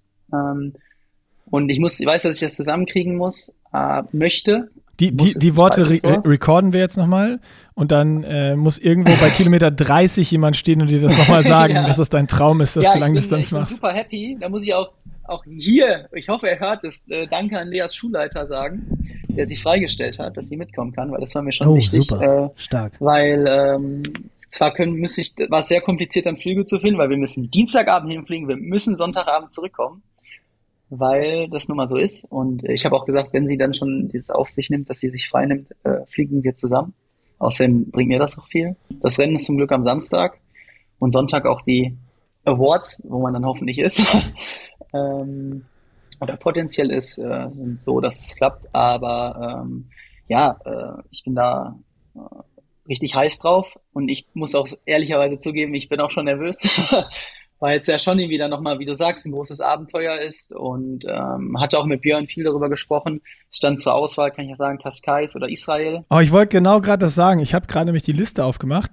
Cascais 75.000 Dollar Price Purse und zwei Plätze für Kona. Israel 100.000 und drei Plätze. Ja, Wieso ist die Entscheidung ähm, auf Cascais gefallen? Ja, es ist. Die Saison ist einfach sehr lang dann. Ja, gefühlt startet jeder in Cascais und fast niemand gefühlt bis jetzt, außer wenn man das mal in, bei Social sich anguckt, eine Person bisher in, äh, in Israel, aber wer weiß, ob das stimmt. Eigentlich hat er die Karriere äh, ja beendet schon. Halt, Ja, ja, ich hatte auf jeden Fall Cascais. Ich habe mir angeguckt, okay, erste Langdistanz. Welche Strecke liegt mir mehr? Da habe ich wirklich mal analytisch rangegangen. Äh, Cascais hat mehr Höhenmeter, kommt mir entgegen. Ähm, es hat 1500 laut Ironman, vielleicht hat es dann auch 1700, das wäre schön. Äh, weiß, dann dachte ich, für die erste Mal ein paar Mal aus der Aero-Position rauszugehen, tut mir, glaube ich, gut. Äh, Schwimmen im Meer finde ich gut. Ähm, Wetter habe ich mir angeguckt, weil ich dachte, ähm, zwar ist Israel im November, letztes Jahr war Regen und dann kühl, aber es kann auch mal richtig heiß da sein. Ich habe gesagt, wenn ich es mir aussuchen kann, ist es nicht schlecht, wenn es vielleicht ein paar Grad kühler ist. als oh, wobei Cascais kann aber auch, kann aber auch. Ich bin das Ding zweimal auf der Halbdistanz gestartet. ja, kann auch ähm, heiß also sein. Ne? Wirklich eine sensationelle Location. Also finde ich eine der schönsten Rennen. Also gut, ich habe jetzt sehr, sehr viele der modernen Rennen nicht, nie gemacht, aber hm. Cascais ist echt eine coole Location. Äh, super Stimmung auch, ganz, ganz tolle Lokalität, um halt einfach ein Rennen zu haben und kann auch warm werden. Also das, du kannst ja, da schon noch so 26, 27 ja, Grad haben. Absolut, jetzt gerade sind es eher so 22, aber wie du sagst, Mitte Oktober kann es dann noch warm sein, aber man muss halt das nehmen, wie es äh, wie es kommt. Die Laufstrecke ist, ähm, das fand ich auch interessant.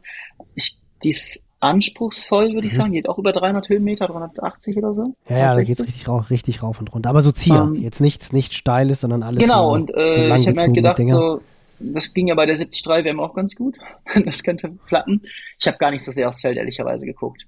Ähm, was ja erstmal gut ist wieder. Halt, Dann bist du wieder ja, beim ja. Punkt, bist bei dir selber, guckst, was dir genau. liegt und egal wer startet. Und ich bin ja auch immer jemand gewesen, der sich nicht gescheut hat, davor große Felder zu starten. Ich finde, dann ist auch die Aufmerksamkeit mehr auf dem Rennen, dann weißt du, wo du stehst. Das macht auch einfach mehr Spaß, wenn du ein geiles, starkes Feld hast und ich da misst. Mir kommen starke Felder auch immer entgegen wegen der Dynamik, würde ich sagen. Ähm, ich bin mal gespannt. Äh, klar, auch gegen Patrick Lange zu starten, ist dann halt auch so eine Benchmark, glaube ich. Was das angeht, was angeht, weil ich meine, viel besser geht's dann in der Welt nicht mehr. Ja, absolut. Man gesehen, vor allem beim Laufen. Ähm, der hat ja auch in Israel letztes Jahr wahrscheinlich noch ein deutlich besseres Rennen als auf Kona rausgehauen. Ähm, aber darauf will ich gar nicht so, so gucken. Ich will einfach, hat auch mein Trainer direkt am Anfang gesagt, wenn wir das machen, machst du dein Rennen, dann wirst du auch bei der ersten Langdistanz Vorgaben bekommen, was du fahren sollst, was nicht. Natürlich gibt's die Dynamik, fährst du natürlich mit.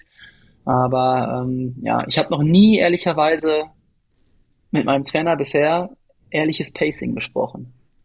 Wir haben bisher, also der, der Plan war immer klar, vorne mitschwimmen, mitfahren, hart fahren und so hart es geht eigentlich und dann hart laufen. Und das war eigentlich so die Maßgabe. 73. Und ich glaub, bei der Langdistanz, ja genau, es ist ja, aber ich, aber ich glaube, und bei der Langdistanz macht Sam Lato das auch so und die hat Nizza gewonnen. ja. also die Taktik scheint aufzugehen. Okay, die Taktik steht, Jan, wir haben es besprochen. Sag Björn, ja, ja, genau. sag Björn Bescheid, wir haben, wir haben die Taktik besprochen. Hart schwimmen, ja, hart Radfahren und dann einfach nur noch hart laufen. Ich, ich glaube, das ist auch dieses, wahrscheinlich ist es auch dieses, wenn du zu viel nachdenkst, beim Radfahren auch so und dann irgendwelche Züge verpasst, ich weiß auch nicht, ob das dann Spaß macht. Klar, ich meine, so diese Taktik Vollgas und gucken, ob es funktioniert hat Risiko und du wirst, man wird damit auch auf die Fresse fallen zwischendrin mal oder halt hochgehen. Aber ähm, ich glaube auch für den Zuschauer und auch wenn es dann klappt, ist glaube ich viel mehr Entertainment. und ähm, ja, es macht auch viel mehr Spaß so zu racen. Ich glaube, ich würde mich da von Hellriegel beraten lassen, wie er auf Hawaii die ersten Male gestartet ist und dann würde der dir, würde der dir auch genau die gleiche Taktik empfehlen. Du musst ja, zehn Minuten, also hab, wenn du gegen Patrick gewinnen willst, musst du halt zehn Minuten Vorsprung haben vom Radfahren. Minimum. Ich, mein, ich habe hab mir das mal kurz überlegt, wo ich dann wieder gesagt habe, nein, auch Björn gesagt hat, nein, das Patrick lassen wir vorne weg. Ich meine, der Typ hat viermal, stand er auf dem Podium, hat zweimal die WM gewonnen. Ähm, da will ich mich jetzt erstmal gar nicht vorher gedanklich mit beschäftigen. Ähm, aber, wie, aber trotzdem hatte ich den Gedanken, selbst wenn du eine 240 bei deinem ersten Ironman läufst, das ist ja schon brutal stark. Da brauchst du trotzdem 10 Minuten ja. Und das ist halt völlig krass. Und ich meine, Patrick, das weiß ich ja auch, der kann halt richtig gut Radfahren mittlerweile. Und ähm, dem muss man erstmal überhaupt äh, Zeit abnehmen. Ähm, ich meine, das, was Sam in Nizza gemacht hat, war halt schon völlig krass. Ich will bis heute mal wissen, was für Werte der die ersten 20 Kilometer, in diesem 20 Kilometer Anstieg getreten, weil das muss pervers gewesen sein. Ja, zumal er auch nicht besonders leicht ist, der Typ. Ne? Also das ist schon 80 Kilo hat er oder knapp 80, ne? Ja, aber das Coole, an, das Coole an Kashkaisch ist, dass du, ich weiß gar nicht, ihr fahrt zwei Runden, ihr fahrt wahrscheinlich die ja. 73 das ist so eine äh, Rennstrecke, ne? Ja, das ist mega. Das ist wirklich cool. Ähm, Estoril ist es, glaube ich, die Formel mhm. 1-Strecke von Estoril, die man fährt. Ach, geil. Und das Coole ist, das ist eigentlich eine sehr gute Mischung zwischen jetzt, das ist jetzt nicht, nicht richtig bergig, es ist jetzt nicht vergleichbar mit irgendwie Nizza, die Anstiege sind, glaube ich, maximal 5, 6 Kilometer lang, sind dann aber auch da dann vielleicht doch vergleichbar, so 5, 6 Prozent, dass man die eigentlich sehr, sehr gut fahren kann. Dann fährt man halt nochmal diese Rennstrecke von Estoril, die auch ganz schön rauf und runter geht. Das ist ganz abgefahren, weil die ja so breit ist und dann fährt man in die Kurve rein. Ich weiß noch, als ich da gestartet bin, dann habe ich so gedacht, hä, wieso gehen die jetzt auf einmal aus der Aero-Position raus? Und dann guckst du guckst du auf dein Garmin und siehst, dass du 70 km/h fährst und denkst, okay, vielleicht sollte ich doch aus der, sollte ich mal die Aero-Position verlassen und Basebar anfassen, weil die Straßen halt so breit sind, dass du es nicht realisierst. Und dann hast du aber auch einen Stretch, den du direkt am Wasser lang fährst, der ja, halt dann komplett flach ist. Also eigentlich eine sehr, sehr gute Mischung aus Aerodynamik, klein machen, einfach drücken, was dir einfach auch sehr, sehr gut liegt und dann aber halt auch technisch anspruchsvoll berghoch, was mit Patrick wahrscheinlich auch sehr, sehr gut liegt. Aber wie gesagt, eine ganz, ganz coole Atmosphäre, tolle, tolle Location fürs Rennen. Und äh, ja, also ist natürlich super. Und damit steht dann ja im Grunde genommen, auch wenn es gut läuft, die Planung wahrscheinlich dann für 24. Da wird es dann ja wahrscheinlich Rot, Hawaii und 73 WM Neuseeland sein. ja, wenn ich, wo, wo, muss ich unterschreiben? Dass wir das also ich, ist ja klar, ich meine, das ist ja dann irgendwie klar, das wäre das, wär das, das Stand jetzt, wäre das das Traum-Szenario, dass man sagt, okay, man hakt das eine oder andere ab. Ich meine, Patrick zum Beispiel ist jetzt, äh, spielt da ja keine Rolle, bei, was einen Qualiplatz angeht. Der hat den ja schon und ähm, Habt ihr da schon ja, reingeguckt, ich, äh, so von denen, die jetzt irgendwie, du hast gesagt, nein, ein paar Stunden im Raum? Wollen, ich glaube, das machen wir auch gar nicht. Nee, das ähm, ist doch Schwachsinn. Ja, ich, ich, ich darf ja wohl mal nachfragen. Ich mache meine erste, ich mache meine erste Langdistanz. ich gucke, dass ich, wie, wie ihr sagt, wir haben da jetzt drüber geredet, aber danach bleibe ich wieder, versuche bei mir zu bleiben, mache meine Vorbereitung, stelle mich an der Startlinie und mache das Rennen. So sage ich das jetzt. Es wird natürlich so ein bisschen Umwegen sein wahrscheinlich. Ich werde schon natürlich aufs Feld gucken. Ich meine, wäre natürlich auch ein Knaller, wenn Alistair da an der Startlinie steht. Dann geht's halt, da muss man halt auch echt aufpassen, ob man, weil der hat ja auch immer mal so Ideen, dass er mal richtig rausfeuert am Anfang. Ähm, ob man da überhaupt mitgehen könnte oder sollte. Und ähm, nee, ich bin gespannt und wie du gesagt hast, gerade für die Saisonplanung, ich möchte jetzt schon den Schwenk Richtung Langdistanz machen. Ähm, Rot steht da natürlich auch ganz weit, ganz, ganz weit oben auf meiner Liste. Und hoffe wirklich, dass ich die Möglichkeit habe, auch mit dem Hinblick auf einen möglichen Hawaii-Start äh, Rot zu machen. Und dann ist natürlich die 73 WM auch eine riesen Herausforderung im nächsten Jahr, weil die erst am 14. und 15. Dezember stattfindet und du halt mal eben, glaube ich, 30 Stunden nach Taupo reist. Ähm, da muss man sich auch ganz genau überlegen, wie man das in die Saisonplanung überhaupt mit reinnimmt, weil man kann ja nicht Rennen machen von März Februar, März, April bis Dezember. Und du musst halt auch gucken, wie du dich in Deutschland vorbereitest. Das heißt, du musst auf jeden Fall noch mal längere Zeit weg. Ja, am besten, ich würde ich, würd, ich würd dir dann raten, glaube ich, von Kona direkt nach Neuseeland zu fliegen. Das ist dann auch nicht, die Strecke, die Strecke ist dann auch nicht, Strecke ist dann auch nicht so weit und dann bist du halt sechs Wochen oder, oder acht Wochen vor, vor dem Rennen dann da. Und ich glaube, es geht schlechter, als sich im neuseeländischen Frühling auf eine WM vorzubereiten, wenn man einen dritten Platz zu verteidigen hat und äh, den Step nach oben machen will. ich, ich glaube, dass ich dann jetzt nochmal Tom gleich anrufen muss, dass der auf jeden Fall nochmal ein paar Sponsoren rankommt, um das Ganze zu finanzieren, weil ich glaube, das ist, ich glaube, ich tatsächlich, wenn du beide Reisen nächstes Jahr machst, ey, das ist eine Stange, das ist, eine, das ist ein Investment. Vielleicht fragt ja, aber den Rückflug sparst du dann ja. Genau, den, den, den, den Einflug sparst du. Vielleicht rufst du mal irgendwie Tourismusbüro Neuseeland an, ob die nicht in Deutschland noch Werbung machen wollen oder so. Dann. naja, nee, aber nächstes Jahr ist auf jeden Fall ein spannendes Jahr, glaube ich. Ja, ja gut, jetzt, jetzt, jetzt stehen erstmal vier spannende Wochen vor dir. Absolut, ja. Denn ja. ich glaube, der Schlüssel ist wirklich, das war jetzt natürlich eben ganz, ganz, ganz viel Traumtänzerei, ja, Spinner, Spinnereien von allen, allen dreien hier am Mikro. Denn das darf man auch nicht vergessen, der Schlüssel wird es sein, dass du gesund im Hafenbecken von Kaschkai steht, stehst, an dem kleinen Strand da. Ich glaube, wenn du das geschafft hast und die letzten vier Wochen so liefen, dass ihr beide denkt, wir können versuchen, also Björn und du, ihr könnt versuchen, die Taktik, die ihr besprecht, umsetzen, dann habt ihr schon sehr, sehr viel richtig gemacht. Das hast du dieses Jahr gemerkt, wie fragil das Ganze ist. Und ich meine, das Gute ist die Intensität, die wird vermutlich so in den Spitzen ein bisschen weniger sein. Ich denke mal, dass ihr vermutlich ein bisschen mehr noch Richtung Umfang geht, gerade was das Laufen anbelangt, dass du dann vielleicht doch eher 80 Kilometer läufst als 50, weil vielleicht dann doch auch mal ein längerer Lauf dabei ist. Lustigerweise habe ich jetzt zwei Wochen ja schon trainiert vom Blog Und es ist bisher noch gar kein Unterschied zum 70 30. Wobei ich muss mal sagen, ich weiß auch, ich habe auch mit Patrick trainiert, der Langdistanztraining macht. Das unterscheidet sich beim, äh, beim Björn gar nicht so stark. Vielleicht habe ich ja jetzt auch schon ein Jahr Langdistanztraining in den Beinen, wer weiß. Björn hat das von ähm, langer Hand geplant, Jan. Der hat das von langer Hand geplant. Nee, ach, wie gesagt, wie du sagst, das Wichtigste ist fit und so hat der Tom mir gestern auch nochmal am Telefon gesagt, ey, du musst einfach nur gesund und nicht starten kommen. Der Rest, ja. ich merke auch, habe ich auch gestern nochmal gesagt, ey, ich bin fit, ne? Ich würde am liebsten nächste Woche starten. Und ich glaube, das ist das beste Zeichen. Und ähm, ja, einfach jetzt gesund durchkommen, das ist das Ziel. Und dann einfach mal gucken, was dieses, was dieser ganze, was eine Langdistanz ist und was das so mit einem macht und oder wo man da durchgehen muss. Mega. Ich würde nochmal über den Rückflug nachdenken, weil ich weiß, dass aus meiner Truppe auch so zwei, drei Kandidaten kommen, mit denen man auch nach dem Rennen richtig gut feiern kann. Also ich würde. Ja, aber ist ja, Samstagabend. Nee, wir fliegen ja erst Sonntagabend um 18 Uhr. Und, und Samstag ist das Rennen. Perfekt. Das Rennen ist ja Samstag. Ja, aber am Samstag, das ist nach der Langdistanz, ist dir nicht so sehr nach Feiern zumute, Strati. Das wirst du sehen. Das ist dann doch schon ein Unterschied zu 73 und Langdistanz. Die Partys, die gehen dann immer Sonntag ab. Und das ist auch eine coole Bar, Bar de Ginshow. Äh, da kennt sich Party Pro Nils Görge natürlich aus. nein, nein, nein. Aber wie gesagt, ich bin ja schon zweimal. Das ist, das ist eine der schönsten Bars Europas. Ist wirklich Ach, krass. Ich glaube, da ist jetzt sogar die Wendepunkt, Wendepunkt beim Laufen. Ja, aber in die Richtung. Glaube, in die Richtung. Ja, ah, dann weiß Lea jetzt wenigstens Aber schon mal, wo sie sich äh, auf der Strecke einquartieren wird. ja, ich, ich, nee, ich habe das gesagt, wenn Lea schon, da, da, hat die auch viel Einsatz für gezeigt, dass sie, äh, dass, also oder viel äh, machen müssen, dass sie da mitkommen kann. Da habe ich gedacht, kriege ich auch wieder mit zurück. Ich meine, das gehört dann dazu, wenn eine Frau Lehrerin ist, dann äh, es gibt viele Vorteile, einige Nachteile und dann äh, ja, klappt das schon. Und dann, äh, ich bin gerade am Pla äh, Plan gerade Urlaub mit Fred, also ich glaube, das reicht dann auch. ähm, das können wir mal sehen, ob. Da können, vielleicht ist es anders, wenn, wenn Fred Urlaub macht und kein Trainingslager. Vielleicht ist es dann so, dass er verletzt aus dem Urlaub mit Strati rausgeht und Strati fit ist. Das normalerweise ist ja nee, immer nee, so. wobei, nee, ich habe ich hab ja das ja noch, das haben ja die anderen, die waren immer krank und verletzt, da haben sich bisher immer die anderen, wenn die mit Fred dabei waren. Bei mir war bisher immer alles gut. Ja, deswegen meine ich ja. Deswegen, wenn ihr dann ja. zusammen in Urlaub fahrt, ist Fred diesmal derjenige, der dann platt aus dem Urlaub zurückkommt. Nee. ist ja dann egal, weil dann ist erstmal Saison-Einstieg. genau. Das ist und man darf ja auch nicht zu früh fit sein. Das ist auch jedes Jahr das Gleiche. Man muss chillen im Dezember, Januar, Februar, sonst ist man zu früh fit.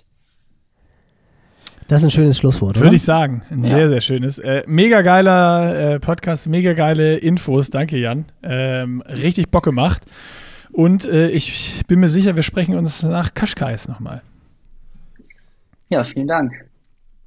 Genau, auch von meiner Seite vielen Dank. Vor, vor, allem auch vielen Dank für deine Offenheit. Das ist ja auch oftmals so, dass viele sich dann doch schwer tun, ein bisschen aus dem Inneren zu erzählen. Aber das ist ja das Schöne bei dir. Da trägst du das Herz auf der Zunge. Das macht dich ja auch so, wie du bist. Deswegen mögen wir dich ja so gerne. Also, ich wünsche dir tolle vier Wochen. Bleib gesund, halt dich an den Rat von Tom, einfach nur gesund an die Startlinie. Dann kommt der Rest schon von alleine und dann wollen wir mal gucken, ob es erst bei Kilometer 42,2 knallt oder, vorher schon. Der Korken im Ziel, das wäre das Beste. ja. Geil. Danke, Alles viel klar. Spaß beim Training und äh, viel Erfolg schon mal in Kaschkais auf der ersten Langdistanz. Ja, vielen Dank. Bis denn. Bis dann. Ciao, ciao. Ciao.